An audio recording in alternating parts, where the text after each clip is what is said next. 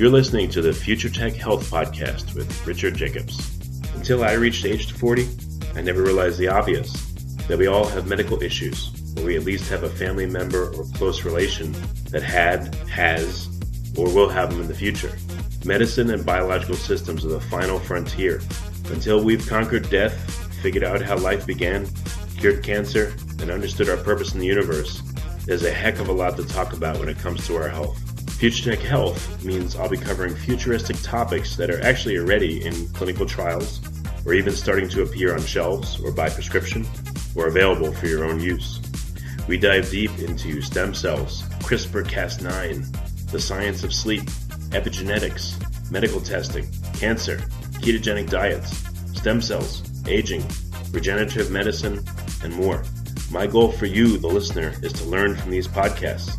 You may very well learn something that may change the course of your life for the better, steer you towards a new career, or give you insight into addressing a serious medical problem. Remember, however, this podcast and its content is informational in nature only.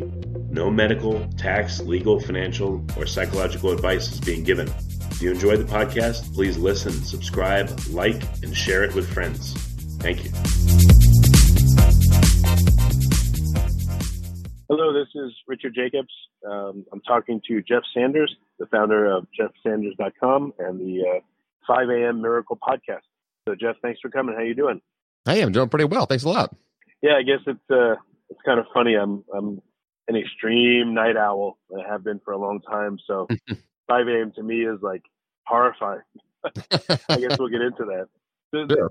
What what why the name for the podcast 5 a.m. and what is 5 a.m. meant to you? And you know, you made a little bit of your background.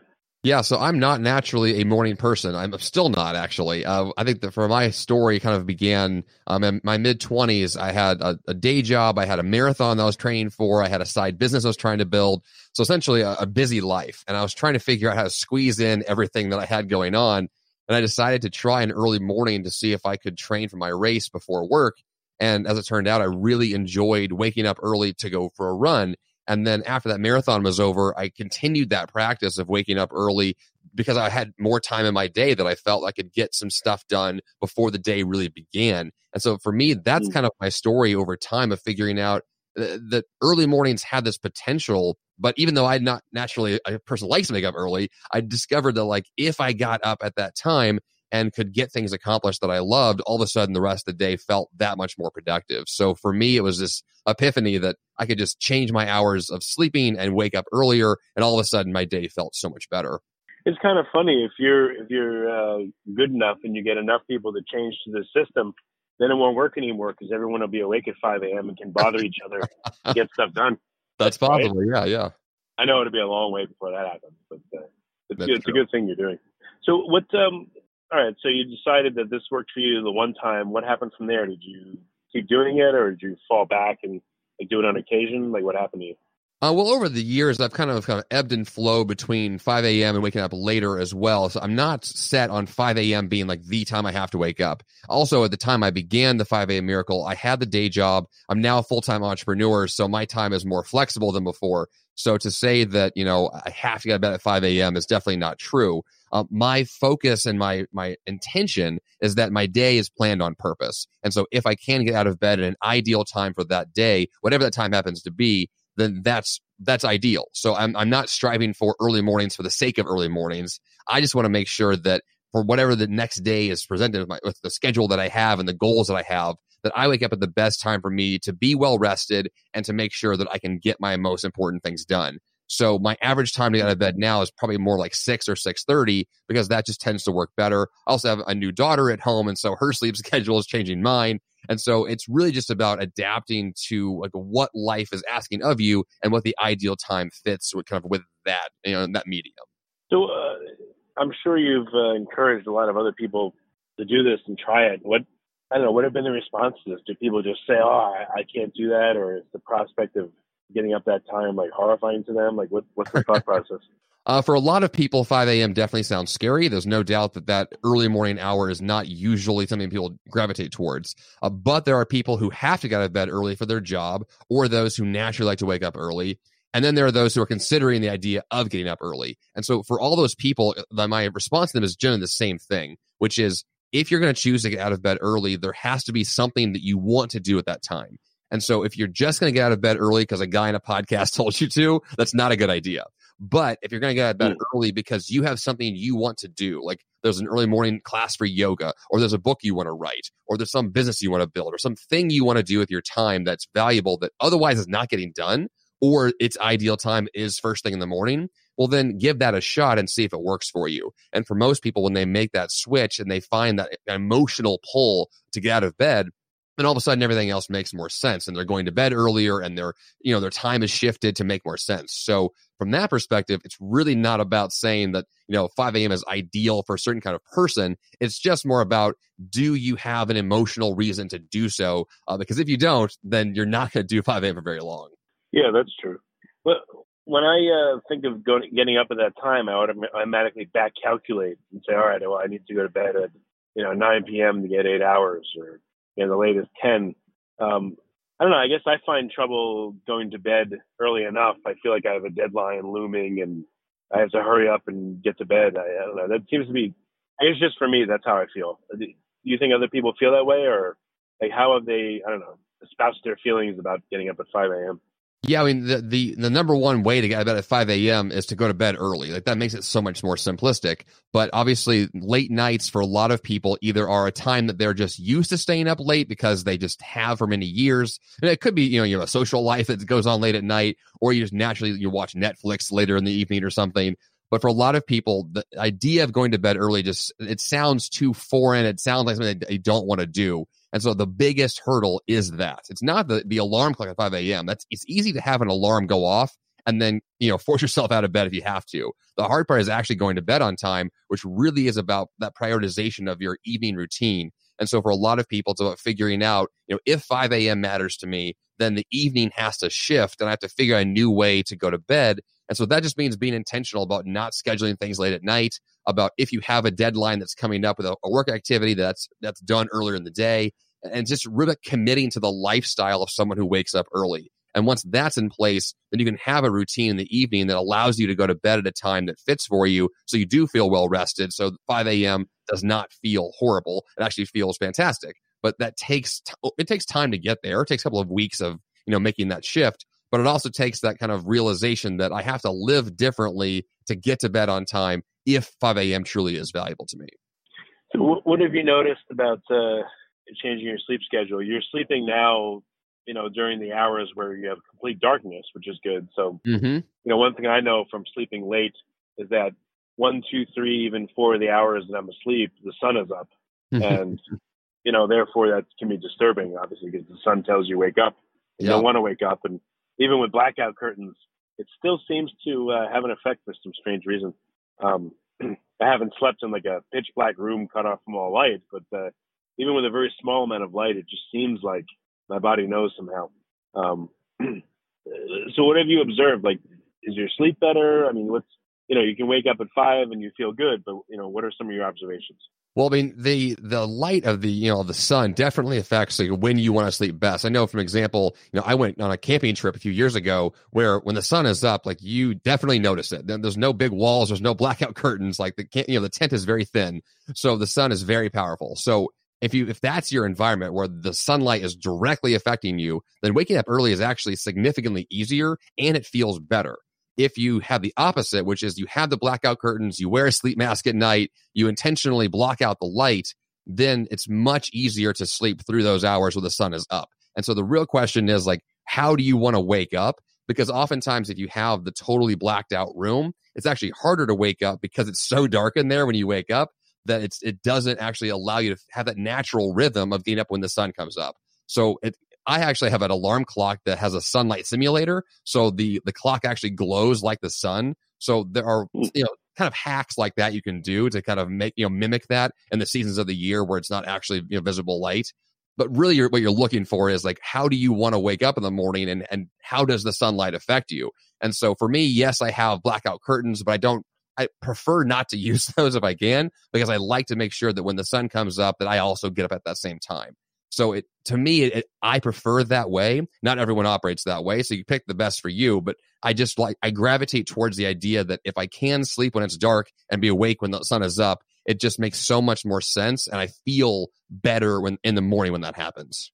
Yeah, when well, I guess sadly the only time I get up really early is when you know, I go on vacation with my family, and mm. um, you know then because we've got morning activities, and I guess I feel like I'm in a different time zone, so it doesn't matter somehow. So we'll get up at you know seven, eight, that kind of thing. And you know, I told my wife, I said, "Yeah, when we go on vacation, I get up early." She goes, "I know. I didn't want to say anything because I, I, was worried you'd stop." And when I come home, I start getting up early and go to bed early, but then I slowly work my way back towards my normal times. And I don't know. I'm not asking you for a psychoanalysis here, but um, are there conditions where this works better for people, or they find it harder to do? Like you know, what have you experienced with yourself and then talking to other people about it? Well, yeah, it depends on the reason for getting up. I know for a lot of people, if they have, you know, forced work hours to be out of bed, you know, because of their day job, then it's they're used to it because they have to do it versus a vacation where a lot of people will sleep in for many hours. And so it comes down to kind of what's the reason why you're getting out of bed, which kind of comes back to that emotional tie. But really, it's about saying, like, if you have a life rhythm you're trying to establish and you want that to be consistent throughout your life, whether it's the weekday, weekend, vacation, workday, like whatever's going on, if you have a rhythm in your life, a lot of people just prefer it that way because your body is just prepared to get up, whether it's a, a day where you're going to do a lot of work or a day you're just hanging out. It, it's you're going to feel your best if you have a rhythm that's fully established and you're well rested. And so uh, even though like in theory I like the idea of sleeping in, I know that those days really mess up my rhythm and so it actually is better for me to just get up early anyway. And so the better option then is to go to bed as early as possible. Now it's not always, you know, feasible to do that, but you're just going for a lifestyle overall where you're going to get the rest you need as often as possible so that the day, the hours you are awake, you feel a lot healthier, which for me is really the goal is, is high energy and enthusiasm throughout the day, which I really only get when I'm well rested and I got out of bed at a time that made sense for me. And so that's what I'm going for. That's what a lot of people that have followed the 5 a.m. miracle have discovered is that it's not that they want to get out of bed early, is that they want to feel fantastic when they're awake. And so if that's achieved, then pick whatever hour allows that to be possible for you, and, and then that works best. Do um, I mean, do you have people tell you they're laying there and they can't fall asleep? And you know, again, what are the stumbling blocks people have to getting up early and go to bed early? Well, yeah, I mean, there's definitely people who use a lot of, of hacks late at night to go to bed on time. If that's you know, you're laying there and you can't sleep, but people, they take pills if they want to, or they'll listen to a bedtime story, although they'll find ways to do meditation or yoga. Like there's all kinds of hacks you can try to fall asleep early. Um, one of the best things that's worked for me that I talk about in the podcast frequently is on the, if I want to make a, a shift in how I'm going to bed, I get up early. I limit my caffeine, ideally to none for that for a few days. And I also make sure that I do an early morning workout because for, I found that over time that if you wake up early and you go for a run, for example, a lot of times it's cardio activities early in the day. It sets a better a better rhythm for you throughout the day to then actually be more tired later at night. So it's easier to then fall asleep and get up the next day. And that rhythm can be established in literally three or four days. So if you just got out of bed early, went for a run, had no coffee, and did that for three days in a row, you're going to fall asleep very easily. Now, yes, you're going to feel really tired for a few days, but then you're going to reset that clock a lot faster. Um, the same thing can be said if you're going to travel internationally and change time zones frequently. You know, there's always ways to pull it off. You just have to be committed to that process. And so, yes, you can try a million hacks to do so, but really the question is like, if you want to make this shift, how can you do so as fast as possible? And then you just kind of make it work. And I feel like that commitment to it is really the first and most important aspect. Okay, gotcha. So, um, I don't know. Besides the waking up time, like what what areas are you exploring on your podcast? What has this led to? What I, what have you found found out that really like stoked your interest? Like where has it gone from there? Well, yeah, the whole show really began with this idea that I wanted to wake up early to go for, you know, go for a run and train for a marathon. And so for me, the whole kind of the podcast journey, the blog I had before that, and the website that I have now, all of it is really based off of this original idea of wanting to be healthier and, and, and do athletic activities. It then morphed into much more around productivity. Like, how do I get the most value out of my time? And so that's what my my two books are about. That's what my brand is about. That's what I do now is really just teach how do you get more value out of your time? How do you accomplish the goals you want How do you schedule your time, structure your calendar in a way that actually makes sense for your goals to be accomplished? Uh, and that's the stuff that I personally struggle with all the time. This is why I discuss my own struggles in the show. Like I'm always looking for how do you get to kind of a life that is set up in a way for for more success in an easier way, which really just means like figuring out what your priorities are and how those things can be scheduled more often.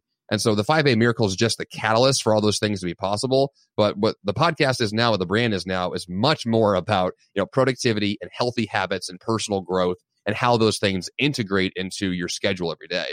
Hmm. Okay, makes sense. Um, so you've got the wake up time, the sleep time, and again, on average, you said you're you're sleeping better. You feel better each day when you wake up. You're more rested. Yeah.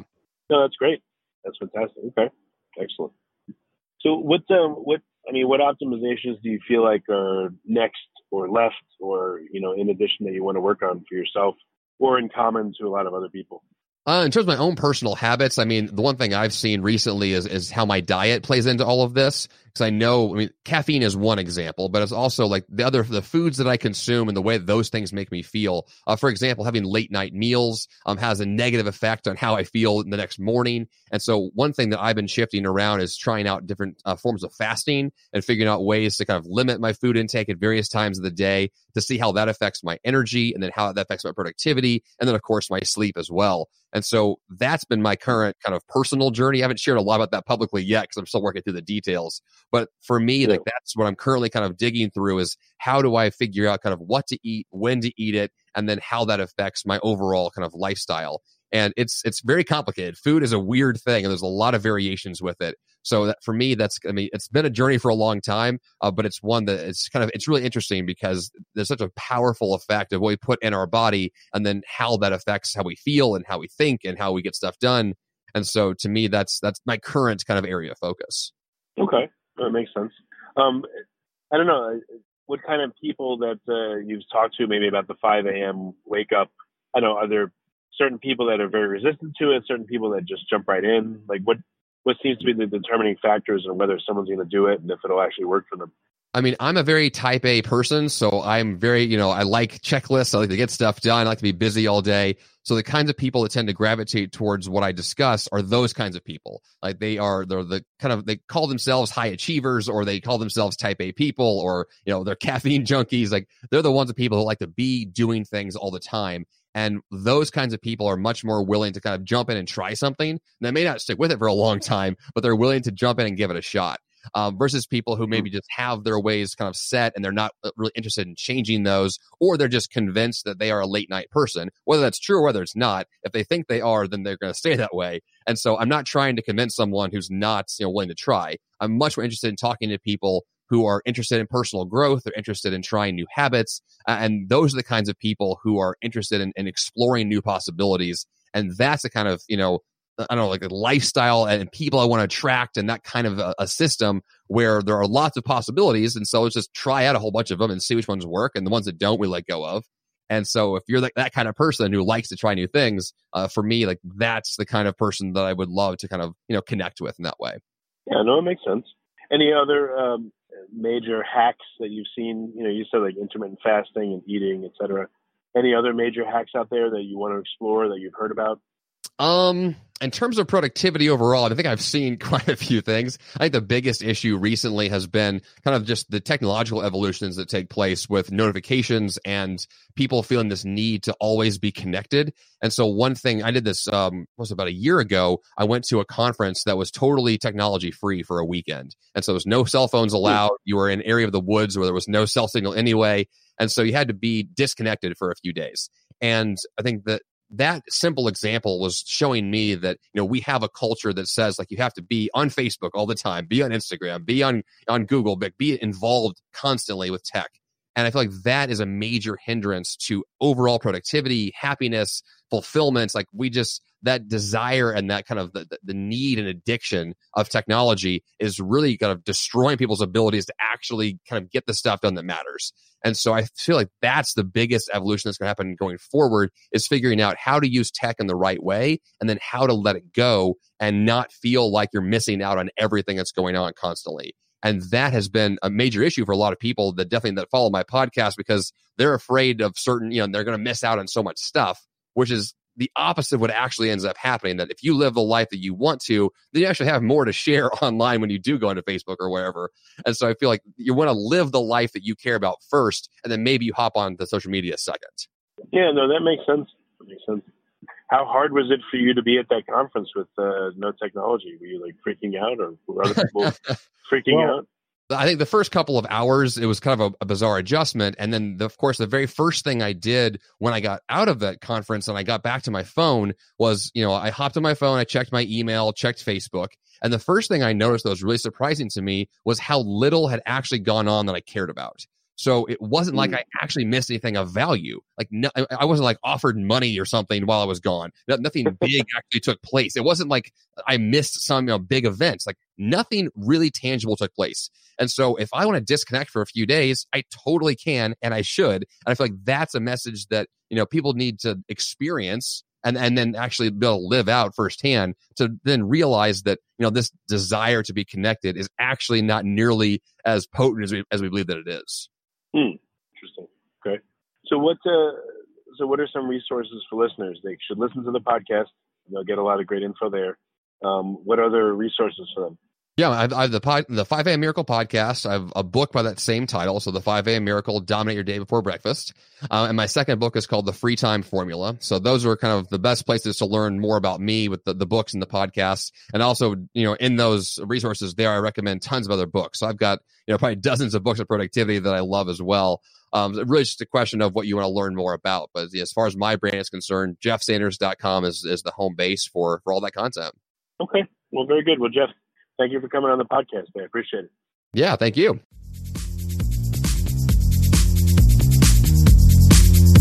You're listening to the Future Tech Health Podcast with Richard Jacobs. Until I reached age 40, I never realized the obvious that we all have medical issues, or we at least have a family member or close relation that had, has, or will have them in the future. Medicine and biological systems are the final frontier. Until we've conquered death figured out how life began, cured cancer, and understood our purpose in the universe, there's a heck of a lot to talk about when it comes to our health. Future Tech Health means I'll be covering futuristic topics that are actually already in clinical trials, or even starting to appear on shelves or by prescription, or available for your own use. We dive deep into stem cells, CRISPR Cas9, the science of sleep, epigenetics, medical testing, cancer, ketogenic diets, stem cells, aging, regenerative medicine, and more. My goal for you, the listener, is to learn from these podcasts. You may very well learn something that may change the course of your life for the better, steer you towards a new career, or give you insight into addressing a serious medical problem. Remember, however, this podcast and its content is informational in nature only. No medical, tax, legal, financial, or psychological advice is being given. If you enjoyed the podcast, please listen, subscribe, like, and share it with friends. Thank you.